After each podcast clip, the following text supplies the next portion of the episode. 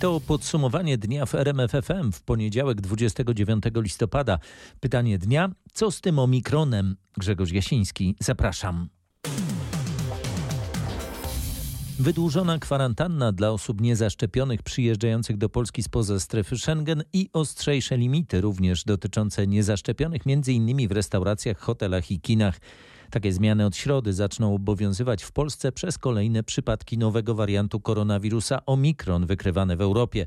O tym, co jeszcze się zmieni, Michał Dobrołowicz. Od środy obowiązywać będzie zakaz lotów z Polski do 7 afrykańskich krajów, m.in. do Botswany, gdzie pojawił się nowy wariant, i do Republiki Południowej Afryki. Mniej osób weźmie udział w uroczystościach, takich jak wesela i w imprezach sportowych. Tu limit osób niezaszczepionych będzie zmniejszony o połowę. Wszystkie te zmiany to przygotowanie, jak tłumaczy minister zdrowia Adam Niedzielski, do momentu, w którym w Polsce potwierdzone będą pierwsze zakażenia nowym wariantem COVID-19.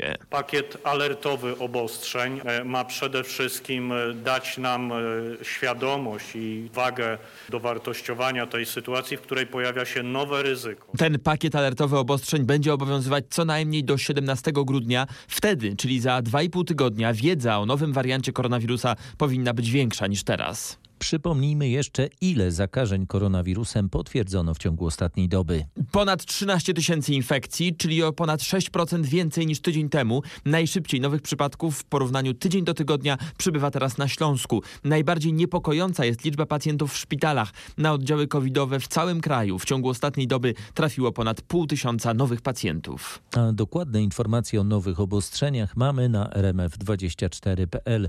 Tylko 13 wolnych respiratorów zostało w Śląskiem dla pacjentów chorych na COVID. Tak wynika z najnowszych danych. Ten region znów jest na drugim miejscu pod względem liczby nowych zakażeń. Są problemy z dostępnością karetek. Czas oczekiwania na karetkę może być dłuższy, usłyszałam w Wojewódzkim Pogotowiu Ratunkowym w Katowicach. W ciągu doby na ponad 900 wyjazdów karetek, 170 dotyczyło pacjentów z koronawirusem. Oddziały covidowe zapełniają się bardzo szybko. Tylko w weekend szpital MSWiA w Katowicach, który w całości przeznaczony jest dla zakażonych, przyjął 29 osób chorych na COVID, w tym kobietę w ciężkim stanie, która jest po porodzie. W szpitalu tymczasowym w Pyrzowicach zostało 16 wolnych łóżek. Zapełniony jest także m.in. 96-łóżkowy oddział covidowy w szpitalu wojewódzkim nr 4 w Bytomiu, który ruszył zaledwie tydzień temu. Informuje Anna Kropaczek. Zmniejszyła się liczba nowych zakażeń koronawirusem w Łódzkiem. Dziś to niespełna 700 przypadków. Nikt w regionie z powodu COVID-19 nie zmarł. Województwo łódzkie spadło na 9. pozycję z 6. pod względem zakażeń. Poprawiła się także sytuacja epidemiczna w placówkach edukacyjnych. W Łodzi na ponad 300 przedszkoli i szkół 80 prowadzi naukę zdalnie lub hybrydowo. To oznacza, że co 5. placówka edukacyjna wyłączona jest przez COVID-19. Koronawirus niemal w równym stopniu utrudnia pracę w przedszkolach, co w szkołach podstawowych i ponadpodstawowych. Dane z województwa łódzkiego podsumowywała nasza dziennikarka Agnieszka Wyderka. W ciągu 2 tygodni spodziewamy się apogeum obecnej fali pandemii koronawirusa. Tak mówi wojewoda Małopolski. W ciągu tygodnia liczba hospitalizowanych w tym regionie zwiększyła się o 500. To wzrost o prawie 40%. Przygotowaliśmy dodatkowe 489 łóżek. Cały czas widzimy niepokojące, to trzeba przyznać, wzrosty tydzień do tygodnia. Nastąpił wzrost hospitalizacji o 37%. Myślę, że ten tydzień będzie przełomowy. Prognozujemy, że te wzrosty będą spore, ale jednocześnie mając nadzieję, że ta dynamika będzie już spadała, że w przeciągu 2 tygodni liczba pacjentów w szpitalach zacznie spadać. Mówił wojewoda Małopolski Łukasz Kmita. W Małopolsce zajętych jest blisko 1800 łóżek i 180 respiratorów. Wydłużone oczekiwanie na karetki pogotowia w Krakowie. Nawet o 1/4 w ciągu ostatnich dni wzrosła liczba zgłoszeń. Jest też inny problem. Dyrekcja krakowskiego pogotowia ograniczyła ratownikom klauzulę opt-out, czyli możliwość podpisania zgody na wydłużenie czasu pracy. Wydłużony czas oczekiwania na zespoły ratownictwa związany jest głównie ze zwiększoną liczbą zgłoszeń od tzw. pacjentów covidowych. Odnotowano wzrost o ponad 25%, przyznaje wojewoda małopolski Łukasz Kmita. Widzimy, że bardzo wzrosła także liczba wyjazdów zespołów ratownictwa medycznego. Nie mamy informacji z dyspozytorni o tym, że pacjenci, których stan zdrowia zagraża zdrowiu i życiu, muszą czekać na karetkę. Kolejnym problemem jest ograniczenie klauzul opt-out, mówi Jacek Cygan z krakowskiego oddziału ogólnopolskiego Związku Zawodowego Ratowników Medycznych. turystycznych. Jest problem, jeżeli chodzi o obsadę tych karetek, związany z ograniczeniem ilości dyżurów tak zwanych opt-outowych. Grafiki są, można powiedzieć, już tak napięte, że są problemy faktycznie i czasami zdarza się, że przez pół dyżuru karetka nie jest obsadzona, no bo po prostu nie ma fizycznie osoby, która mogłaby przyjść na ten dyżur. Krakowskie pogotowie przyznaje, że ograniczono dyżur opt-out, jednocześnie przyjmując na etat nowych pracowników. W Krakowie dziś średnio na realizację czekało 10 zgłoszeń. Relacjonował Marek Wiosło. Na razie nie będzie skierowań na szczepienia przeciwko koronawirusowi dla dzieci w wieku od 5 do 11 lat. Nadal nie jest znany termin dostaw szczepionki dla tej grupy wiekowej, a szczepienia prawdopodobnie zaczną się później niż planowano. To ustalenia reporterów RMF FM. O ile może opóźnić się szczepienie dzieci? W wariancie pesymistycznym nawet o 2-3 tygodnia, więc szczepienia dzieci od 5 roku życia byłyby możliwe dopiero na początku stycznia. Wszystko zależy od terminu pierwszej dostawy szczepionki, która jest inna dla dzieci w tym przedziale wiekowym. Minister Niedzielski nadal jednak liczy na przyspieszenie dostaw. Będzie to okolica połowy grudnia, bo w kontrakcie mamy zapisany początek stycznia, więc i tak to troszeczkę przyspiesza. Jednak według moich nieoficjalnych informacji najbardziej realny termin deklarowany ostatnio przez producenta to ostatnie dni grudnia. To może oznaczać, że zapisy i szczepienia ruszą dopiero na początku stycznia, choć trwają naciski, by dostawę chociaż pierwszej partii szczepionki przyspieszyć. Na razie nie będzie wystawianych skierowań dla dzieci, bo nie można podać nawet przybliżonych terminów szczepień. Warszawa, Mariusz Piekarski. Szef Rady Europejskiej Charles Michel konsultuje się z przywódcami państw Unii w sprawie zorganizowania unijnego szczytu w formie wideo. Tematem ma być oczywiście nowy wariant koronawirusa o nazwie Omikron, ustaliła nasza korespondentka w Brukseli. Kiedy taki szczyt miałby się odbyć? Decyzja w sprawie szczytu jeszcze nie zapadła, bo konsultacje trwają. Ostateczną decyzję poznamy w najbliższych kilku godzinach. Szczyt mógłby być zorganizowany dosłownie za kilka dni. Chodzi głównie o koordynację działań, tak aby przyjmowane restrykcje były w jakiś sposób ujednolicone. Jeden z urzędników Komisji Europejskiej przekazał mi, że Brukseli wciąż zależy na utrzymaniu zasady, że osoby zaszczepione lub które przechorowały lub okazują negatywny test mogły się przemieszczać w obrębie strefy Schengen. Wszelkie odstępstwa od tej reguły powinny być zgłaszane Komisji Europejskiej z dwudobowym wyprzedzeniem. Na razie jedynie Portugalia zamierza wprowadzić ograniczenia w podróżowaniu dla obywateli unijnych krajów, takich jak na przykład Holandia. Do tej pory wprowadzane w Unii restrykcje w podróżowaniu dotyczą krajów spoza Unii, głównie krajów południa Afryki. Informuje z Brukseli Katarzyna Szymańska-Borginą. Centralny Sztab Kryzysowy w Czechach opowiedział się za obowiązkowymi szczepieniami dla niektórych grup zawodowych i wiekowych. Stało się to tuż po tym, jak szpital w Libercu ostatecznie potwierdził, że kobieta, która wróciła z Namibii, jest zakażona nowym wariantem koronawirusa. Wszystkie osoby, które z nią podróżowały i kontaktowały się, są w izolacji, zapewnił minister spraw wewnętrznych Czech Jan Hamaczek. Według niego służby sanitarne dostały polecenie, by sprawdzić wystąpienie Omikronu u wszystkich zakażonych koronawirusem, którzy wrócili z Afryki, Izraela bądź Hongkongu. Sztab kryzysowy zgodził się natomiast, by lekarze, pracownicy socjalni, służby ratownicze, więzienne, żołnierze, a także osoby powyżej 60 roku życia miały obowiązek zaszczepienia się przeciwko COVID-19. Ministerstwo Zdrowia ma wydać specjalny dekret w tej sprawie. Na razie z obowiązkowych szczepień wyłączeni są policjanci, bo około 10 000 z nich zadeklarowało, że nie będzie się szczepić. Relacjonował Maciej Pałachicki. Wariant Omikron szybciej się rozprzestrzenia. Możemy się na to przygotować, bo wiemy o nim wcześniej niż o wariancie Delta, mówi dr Rafał Mostowy z Małopolskiego Centrum Biotechnologii. Wiemy, że nie jest pokrewniony z Deltą, jest pokrewniony z wirusami gdzieś w okolicach połowy roku 2020. Wiemy, że ma bardzo dużo mutacji w obrębie białka, które jest odpowiedzialne za interakcję z komórkami ludzkimi, czyli te białko, które jest kluczowe dla rozprzestrzeniania się tego wirusa. Ten wariant będzie lepiej rozprzestrzeniać się. Najwcześniej za 2 tygodnie naukowcy będą mogli z większą dozą pewności powiedzieć, czy wariant Omikron jest bardziej zaraźliwy. Mówi nam dr Emilia Skirmund, wirusolog ewolucyjny z Uniwersytetu Oksfordzkiego. Tak długo potrwają badania laboratoryjne. Co ze szczepionkami? Czy będą na niego działać? Jest pewne ryzyko, że będą mniej skuteczne, ale to, że nie będą działać w ogóle, jest bardzo mało prawdopodobne. Wariant Omikron ma 50 mutacji różniących go od pierwszej wersji wirusa, ale nadal posiada te cechy, które rozpoznają i na które reagują szczepionki. Na pewno będą działać w jakimś stopniu. Nie zapominajmy, że już Delta obniżała trochę skuteczność szczepionek, ale szczepionki nadal chronią przed ciężkim zachorowaniem i śmiercią z powodu COVID-19. Opisywała dr Emilia Skirmund. Nadal więc najbardziej skuteczna metoda walki z koronawirusem to szczepionki, dezynfekcja, dystans i maseczki. Podsumowuje Paweł Balinowski. Szczepionki powinny zachować swoje właściwości, przekonuje w popołudniowej rozmowie w RMF FM wirusolog profesor Włodzimierz Gut. Dodaje, że nowa mutacja koronawirusa najpewniej dotarła już do Polski. Jednocześnie odnosi się do panicznej reakcji wielu krajów. Wirusy mutują i kolejne mutacje będą wchodziły, które mogą być bądź łagodniejsze w przebiegu, bądź cięższe w przebiegu, ale to jest cecha wirusów, one po prostu mutują. Czyli nie ma żadnej nadziei na ten czas, że Omikron jest nową, ale w końcu łagodną wersją. No zawsze można mieć nadzieję albo wpaść w panikę. Wzmożona fala zachorowań i zgonów może trwać jeszcze kilka tygodni, mówi profesor Gut.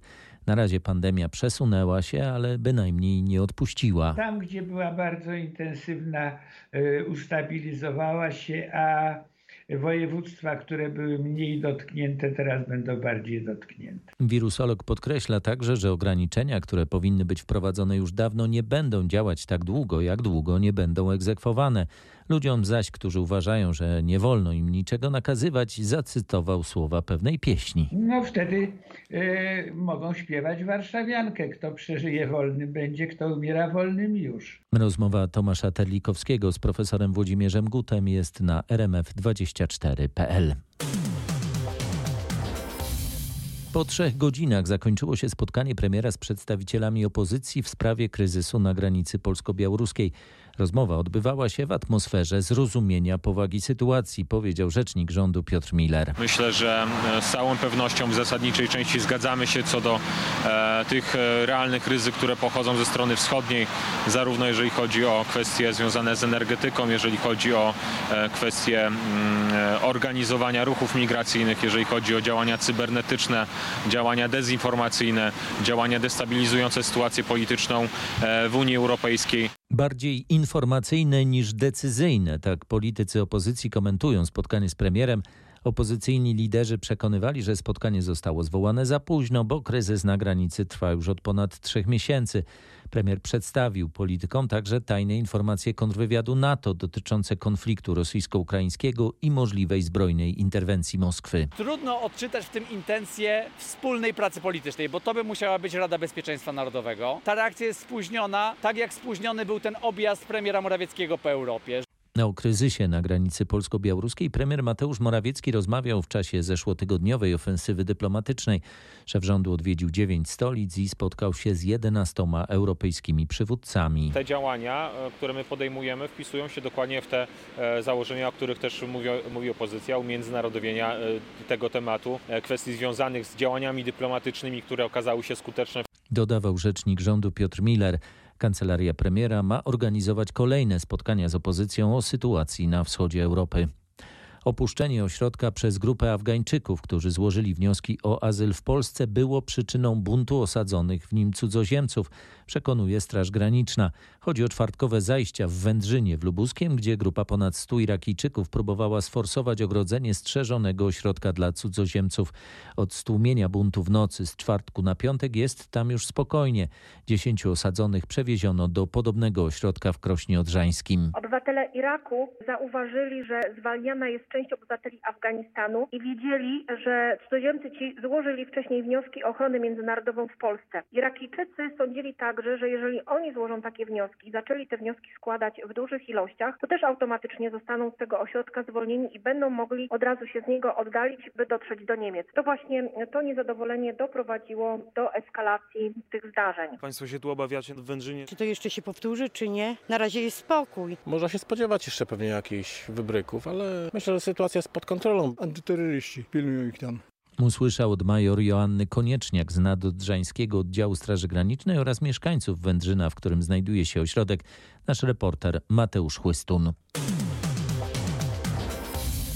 Ukraina chce stałej obecności natowskiej floty na Morzu Czarnym. Jak powiedział ukraiński premier Denis Szmygal, byłby to silny sygnał wsparcia Zachodu dla Ukrainy w odpowiedzi na agresywne działania Rosji. Krzysztof Zasada zajmuje się tą sprawą. Jak według szefa rządu w Kijowie wyglądają te działania Rosjan? Najbardziej widoczne, jak mówił, to ciągłe wzmacnianie sił rosyjskich kontyngentów wojskowych koło granicy z Ukrainą. Rosja bardzo regularnie demonstruje swój potencjał militarny. Jednym z jej celów jest udaremnienie euroatlantyckich aspiracji Ukrainy. Ale na tym nie koniec. Chodzić ma też o destabilizację Unii Europejskiej i NATO. Cały czas wykorzystywane są też elementy wojny hybrydowej, cyberataki czy kampanie dezinformacyjne, mówił Szmygal, dodając, że Moskwa wykorzystuje też dostawy gazu, już nie tylko w walce z Ukrainą, ale i z Europą. Informował Krzysztof Zasada. Brytyjscy strażnicy graniczni przyłączają się do kampanii sprzeciwiającej się pushbackom na kanale La Manche. Według planów Ministerstwa Spraw Wewnętrznych łodzie miałyby być zawracane i kierowane z powrotem do Francji. Organizatorzy kampanii domagają się od resortu opublikowania podstaw prawnych, które regulowałyby takie interwencje na kanale La Manche. To wspólna akcja związków zawodowych, Straży Granicznej i organizacji charytatywnej niosącej pomoc uchodźcom. Ministerstwo ma tydzień na spełnienie tego żądania. W przeciwnym razie podjęte zostaną dalsze kroki z groźbą strajku włącznie. Brytyjskie władze rozważają strategię zawracania łodzi przy użyciu skuterów wodnych. Według rzecznika związków zawodowych sprzeciw ma chronić migrantów, a także samych strażników, którzy wbrew ich woli mogliby zostać zmuszeni do przeprowadzania pushbacków na kanale La Manche. O szczegółach sprawy informował nasz korespondent Bogdan Frymorgan. A w Stanach Zjednoczonych dziś zakupowy szał. Po Czarnym Piątku Cyber Monday, czyli dzień wielkich wyprzedaży w internecie. Amerykanie mają wydać miliardy dolarów. Według przewidywań Amerykanie wydadzą ponad 11 miliardów dolarów. Tylko dzisiaj będzie to najlepszy dzień dla internetowych sklepów w tym roku. Oczywiście zakupom internetowym sprzyja pandemia. Wielu ludzi, zwłaszcza starszych, obawiając się przebywania w tłumie, woli kupić choćby świąteczne prezenty właśnie w internecie. W tym roku według przewidywań ekspertów powinniśmy zobaczyć wzrost kupujących o prawie 2 miliony w porównaniu z ubiegłym rokiem. Jednak w tym wystąpią duże kłopoty z dostawami towarów ze względu na problemy z obsługą przesyłek po epidemii w związku z brakiem pracowników. Z Waszyngtonu Paweł Żuchowski. Do 31 stycznia sąd w Kościerzynie odroczył proces przeciwko Waldemarowi Bonkowskiemu. Były senator związany w przeszłości z PiS oskarżony jest o znęcanie się ze szczególnym okrucieństwem nad psem, co doprowadziło do śmierci zwierzęcia. Sprawie przyglądał się nasz reporter Kuba Kaługa. Waldemar Bonkowski nie przyznaje się do winy. Dziś wyjaśnił, że w czasie zdarzenia miał wysoką gorączkę. Gdy pojechał po leki, psy uciekły z posesji. Chciał je więc szybko ująć. Zaprzeczył, by wlókł psa za samochodem. Jak opisywał, prowadził go jedynie siedząc w samochodzie. W bocznych lusterkach widział, że pies za autem idzie. Gdy stracił go z oczu, zatrzymał się. Minął mnie jakiś samochód, bo ja miał szyby potwierane. On mówi, panie, pan psa ciągnie. Ja mnie nie ciągnę, ja go prowadzę. Wysiadłem do samochodu, a patrzę, pies się przewrócił. Bonkowski, jak mówił, nikogo o pomoc w ujęciu zwierząt nie prosił, bo te mogły być niebezpieczne. Jego zdaniem prokuratura uwzięła się, by dać pożywkę antypolskim mediom. W każdej jednej analogicznej sytuacji, nieważne kto byłby sprawcą, sprawa wyglądałaby tak samo, odpowiada na takie zarzuty prokuratura. Stanowisko prokuratora jest spójne wewnętrznie, przekonujące i jasne, oparte na opiniach weterynaryjnych. Wiadomo, co było przyczyną zgonu zwierzęcia, a w naszej ocenie również takie zwyczajne zasady logiki świadczą o tym, że przecież ciągnięcie zwierzęcia na uwięzi za samochodem, nawet gdyby nie skutkowało spowodowaniem śmierci, samo w sobie również jest aktem niehumanitarnym. Bardzo. Dodaje adwokat Michał Gostkowski, pełnomocnik Ogólnopolskiego Towarzystwa Ochrony Zwierząt Animals, jednej z kilku organizacji zajmującej się prawami zwierząt, które są oskarżycielami posiłkowymi w tej sprawie. Dobre wieści z małopolskiej Trzebini. Ogromne zapadlisko, które powstało na terenie ogródków działkowych, zostało zasypane. Prace z tym związane trwały przez cały weekend. Co dalej z tym miejscem? To miejsce musi być pod kontrolą, dlatego teren ten został odgrodzony i choć wielki krater jest zasypany, nie wolno wykonywać tam na razie żadnych prac. Trzeba sprawdzić, czy na przykład grunt znowu nie zacznie się tam zapadać, a to wiązałoby się z kolejnym zwożeniem w to miejsce ziemi i jaki ewentualny wpływ na to mogą mieć jesienno-zimowe opady deszczu i śniegu. Dlatego, jak usłyszałem w Spółce Restrukturyzacji Kopalń, obserwacja może potrwać nawet do wiosny. Zapowiada Marcin Buczek. Aplikacja e-TOLL Bilet już dostępna na smartfony. to z jej pomocą kupimy bilet na przejazd państwowymi odcinkami autostrady A2 i A4. Od grudnia znikną bramki ze szlabanami, bo w pełni będzie działał już nowy system poboru opłat. Czy to jednak jedyna możliwość opłacenia przejazdu autostradą? Nie, jest jeszcze aplikacja etol.pl. To podstawowe narzędzie. Tam się rejestrujemy, zasilamy konto pieniędzmi i jeździmy. Aplikacja ta będzie nas śledzić przez GPS i automatycznie pobierze opłatę. Natomiast aplikacja Etol Bilet służy do jednorazowego zakupu e-biletu na konkretny przejazd. Tu się nie rejestrujemy, trzeba jednak wskazać skąd, dokąd będziemy jechali. Co jeśli zmienimy trasę? No to wtedy będzie można dokupić na ten brakujący odcinek kolejny bilet. Odpowiada Daniel Rusak z Krajowej Administracji Skarbowej. Jest jeszcze trzecia możliwość, czyli zakup papierowego biletu na stacjach Orlenu i Lotosu, a za brak opłaty grozi nam kara w wysokości 500 zł, której ciężko będzie uniknąć, bo kamer oraz kontroli na autostradach będzie mnóstwo. Przestrzega Maciej Sztykiel. Przeciążeniem linii wywołanym dużą liczbą zgłoszeń w miniony weekend urzędnicy tłumaczą konieczność przekierowywania połączeń z poznańskiej dyspozytorni medycznego numeru alarmowego do innych miast. Takich przekierowań było w miniony weekend w Wielkopolsce ponad 400. Ile dokładnie połączeń odebrali dyspozytorzy? Dokładnie 1,5 tysiąca, czyli o 70% więcej niż w okresie przed obecną falą zakażeń koronawirusem. Jeżeli w ciągu 30 sekund dyspozytor w danym regionie nie odbiera telefonu z powodu obciążenia linii, połączenie przekierowywane jest niezwłocznie do innych dyspozytorni. Z perspektywy pacjenta nie ma to znaczenia. Tłumaczył Mateusz Daszkiewicz z Wielkopolskiego Urzędu Wojewódzkiego. Mimo że w sobotę i w niedzielę obsadzone były wszystkie karetki w regionie, a jest ich ponad 120. Czas oczekiwania na pomoc w niektórych przypadkach mógł wynosić nawet godzinę, głównie ze względu na transporty pacjentów z podejrzeniem lub ze stwierdzonym COVID-19. Innym problemem w poznańskiej dyspozytorni jest brak odpowiedniej liczby pracowników, których Urząd Wojewódzki wciąż poszukuje. W miniony weekend telefony odbierało 13 z 19 pracowników potrzebnych do pełnej obsady. Informuje nasz reporter Mateusz Chłystun. Za 9 lat ma być gotowe zachodnie obejście Szczecina. Oczekiwana od 2 dekad obwodnica miasta ma szansę doczekać się realizacji. W ciągu kilku tygodni Generalna Dyrekcja Dróg Krajowych i Autostrad ma ogłosić pierwsze przetargi na wykup gruntów i prace projektowe. Cała inwestycja podzielona jest na 3 odcinki, te 50 km.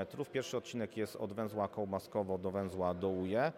Drugi odcinek od węzła Dołuje do węzła Police. To są 2 odcinki drogi typowo ekspresowej. Trzeci odcinek, ostatni, jest odcinkiem mieszanym, bo na drodze od Polic do Goleniowa pojawia się 5-kilometrowy tunel i tutaj realizacja może być od 1,5 do 2 lat dłuższa. Natomiast zakładamy, że wszystkie przetargi zostaną ogłoszone w jednym terminie i do 30 roku, że pojedziemy zachodnim obejściem Szczecina. Zapowiada Łukasz Lenert, dyrektor szczecińskiego oddziału Generalnej Dyrekcji Dróg Krajowych i Autostrad. Rząd obiecywał ogłoszenie przetargów na budowę drogi w połowie tego roku. Nie było jednak pieniędzy na ten cel. Teraz 400 milionów złotych znalazło Ministerstwo Infrastruktury. Przeszło 2 kilometry łódzkich kanałów w tym roku zostało naprawionych światłem. Zakład Wodociągów i Kanalizacji stosuje taką nowoczesną metodę, która nie wymaga rozkopywania ulic i oszczędza czas. Na czym to polega? Do uszkodzonego kanału wprowadzamy taki elastyczny rękaw z tworzywa sztucznego, nasączonego żywicami poliestrowymi. Po wprowadzeniu tego rękawa on jest nadmuchiwany powietrzem, a następnie wprowadzamy zestaw lamp ultrafioletowych. Ten zestaw wygląda trochę jak taka dżownica i pod wpływem światła ten rękaw tężeje, powstaje jakby nowa rura w rurze, która wystarcza na kolejne 50 lat. W tej chwili robota wykonywana jest właściwie w ciągu 1 dnia. Pracą zajmuje się kilkunastu pracowników. Sprzęt cały znajduje się w jednej przyczepie samochodowej, także trwa praca bardzo szybko. Co ważne, nie tamujemy ruchu ulicznego. Najstarsze kanały w Łodzi liczą sobie blisko 100 lat, więc część z nich wymaga pilnych napraw. Przy tej nieinwazyjnej metodzie naprawy nie ma przerw w odbiorze nieczystości czy w dostawach wody. Polscy skoczkowie narciarscy po kolejnym nie najlepszym weekendzie Pucharu Świata w fińskiej Ruce wrócili do kraju. Sztab naszej reprezentacji, a także sami skoczkowie mocno wierzą, że dobra dyspozycja przyjdzie, ale potrzeba większej liczby oddanych skoków. Pomóc mają w tym treningi, zapowiada Dawid Kubacki. Każdy skok, który będziemy mogli oddać na śniegu, będzie nas, nie tylko mnie, ale wszystkich nas zbliżał do tego, żeby właśnie to zaskoczyło i żeby to działało tak jak trzeba. Tych skoków jakoś dużo nie mieliśmy. Przed sezonem tak naprawdę tylko tyle, co próbne i kwali. W środę biało-czerwoni mają trenować już na skoczni w Wiśle Malince, gdzie w najbliższy weekend odbędą się konkursy Pucharu Świata, w tym pierwszy w sezonie konkurs drużynowy. W górach coraz więcej śniegu, w Tatrach obowiązuje już nawet pierwszy stopień zagrożenia lawinowego. Jak mówi ratownik dyżurny TOPR Piotr Konopka, warunki na szlakach mogą być bardzo zdradliwe, bo śnieg rozłożony jest nierównomiernie. Od kilku centymetrów tu na dole do kilkunastu wyżej i kilkudziesięciu w wyższych partiach. No, w tych najwyższych partiach w pobliżu granic, w tych miejscach typowych właśnie dla kumulowania się śniegu, nawet należy oczekiwać pokrywy ponadmetrowej. I tego śniegu w Tatrach przybywa. Uwaga na drogach, jest bardzo ślisko. Instytut Meteorologii i Gospodarki Wodnej wydał ostrzeżenia pierwszego stopnia przed oblodzeniami. Szczególnie niebezpiecznie jest w województwie zachodniopomorskim, pomorskim, kujawsko-pomorskim, a także w Małopolsce, na Podkarpaciu i na południu Lubelszczyzny. Temperatura powietrza oscylująca wokół 0 stopni Celsjusza sprawia, że zarówno deszcz, jak i roztapiający się śnieg zamarzają. Na drogach w całym kraju jest i będzie niebezpiecznie. Dodatkowo w najbliższych dniach dosyć silny wiatr będzie wiał. No, w porywach w centrum kraju do 65, ale w środku tygodnia na Pomorzu oraz wysoko w górach do 90 km na godzinę. I jeszcze dodatkowo mamy do czynienia z takimi zamgleniami, czasami będą tworzyły się mgły, więc jeżeli to wszystko razem połączymy, warunki do jazdy w najbliższych dniach będą po prostu trudne i kierowcy muszą uważać. Proszę i apeluję, dostosujcie prędkość do warunków, które panują na drodze. Mówi rzecznik Instytutu Meteorologii i Gospodarki Wodnej Grzegorz Walijewski. Dziś Wigilia Świętego Andrzeja, czyli czas wróżb. W tradycji ludowej 29 listopada wróżyły sobie kobiety, młode dziewczyny. Najpopularniejsza wróżba to oczywiście lanie wosku do miski z wodą. Znaczenie ma kształt zastygłej masy. Na przykład, jeśli to był jakiś kwiatek, to wróżyło pannie piękne życie. Gdy to było na przykład gniazdko, to właśnie wróżyło szybkie za mąż pójście. Na przykład, jeśli dziecko, to mogło oznaczać problemy z małżeństwem, ewentualnie staropanieństwo. Panny wróżyły sobie nie tylko woskiem. Odrzucały sobie na przykład listki mirtu, były to 2 listki mirtu. Jeśli się one połączyły, oznaczało też właśnie szybkie za mąż pójście. Żeby dowiedzieć się, jakie imię będzie nosił przyszły mąż, panny także wrzucały do miski z wodą kulki z chleba, wewnątrz których umieszczone były karteczki z męskimi imionami. I ta kulka, która jako pierwsza wypłynęła na powierzchnię wody, to właśnie imię jak gdyby miał nosić przyszły mąż. Mówi Anna Jurczyk z działu etnografii Muzeum Górnośląskiego w Bytomiu, a my życzymy spełnienia tylko dobrych wróżb. Tyle na dziś. Kolejne podsumowanie dnia w RMF FM już jutro wieczorem. Grzegorz Jasiński, dziękuję. Dobrej nocy.